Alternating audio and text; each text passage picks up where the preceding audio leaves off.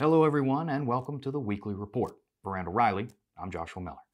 Now, if you find what we do here useful, you may also want to check out our brand new monthly trucking market updates. Our friend and Associate Professor of Supply Chain Management, Jason Miller, will be providing a monthly report covering the big three factors in the trucking market supply conditions, demand conditions, and of course, price.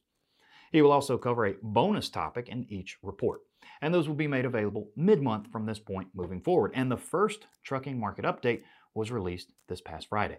So I recommend you check that out if you haven't already. Now, let's get to why you're here. Let's get to the report. This week in job board searches and clicks, truck driver searches were flat week over week, up 27% month over month, and down 8% year over year. For clicks on truck driver postings, we saw increases all the way across the board, with gains of 6% week over week, 36% month over month, and 59% year over year. This continued trend of rising clicks once again leads us to believe that drivers have a much greater job search intent on job boards right now than they did a year ago. This week in freight, total load postings dipped by 4% week over week, and with that, we saw both dry van and refrigerated volume fall 10% and 12% respectively. But flatbed posted a 4% rise week over week. Overall truck availability also decreased by 1% week over week as the overall load to truck ratio declined, but flatbed's load to truck ratio managed to rise to its highest level since early June. Spot rates fell by 6 cents per mile week over week, and all three segments saw a decline in rates. Dry van was down 3 cents, refrigerated fell by 12 cents, and flatbed was down 4 cents per mile week over week.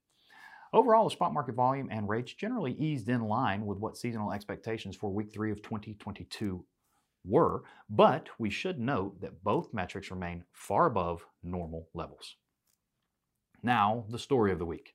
Demand for for-hire truck transportation exhibited an uptick on a seasonally adjusted basis in Q4 2021.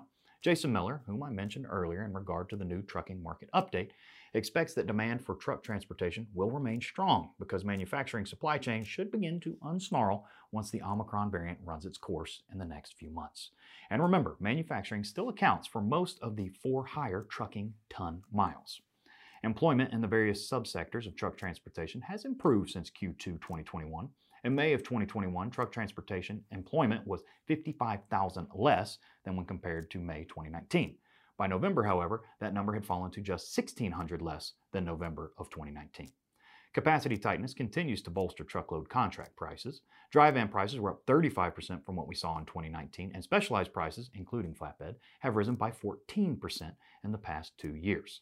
Supply chain pressure continues to rise. Jason Miller recently developed a supply chain pressure index, and according to his calculation, the supply chain pressure is up by about 337% when comparing Q3 of 2021 to 2018. Miller developed the index in response to the Federal Reserve Bank of New York's index, which suggested that supply chain pressure is decreasing. And that does it for the weekly report. Remember, if you'd like to learn more about Jason Miller's thoughts on the current trucking market, the new monthly trucking market update for January 2022 is available right now. Another new update will be coming at you in mid-February. I'll leave a link for that. I'll leave a link, excuse me, for that report below so you can check that January update out if you'd like. Come on back and see us next time when we take a look back to help you move forward. And until then, have a great week, everybody.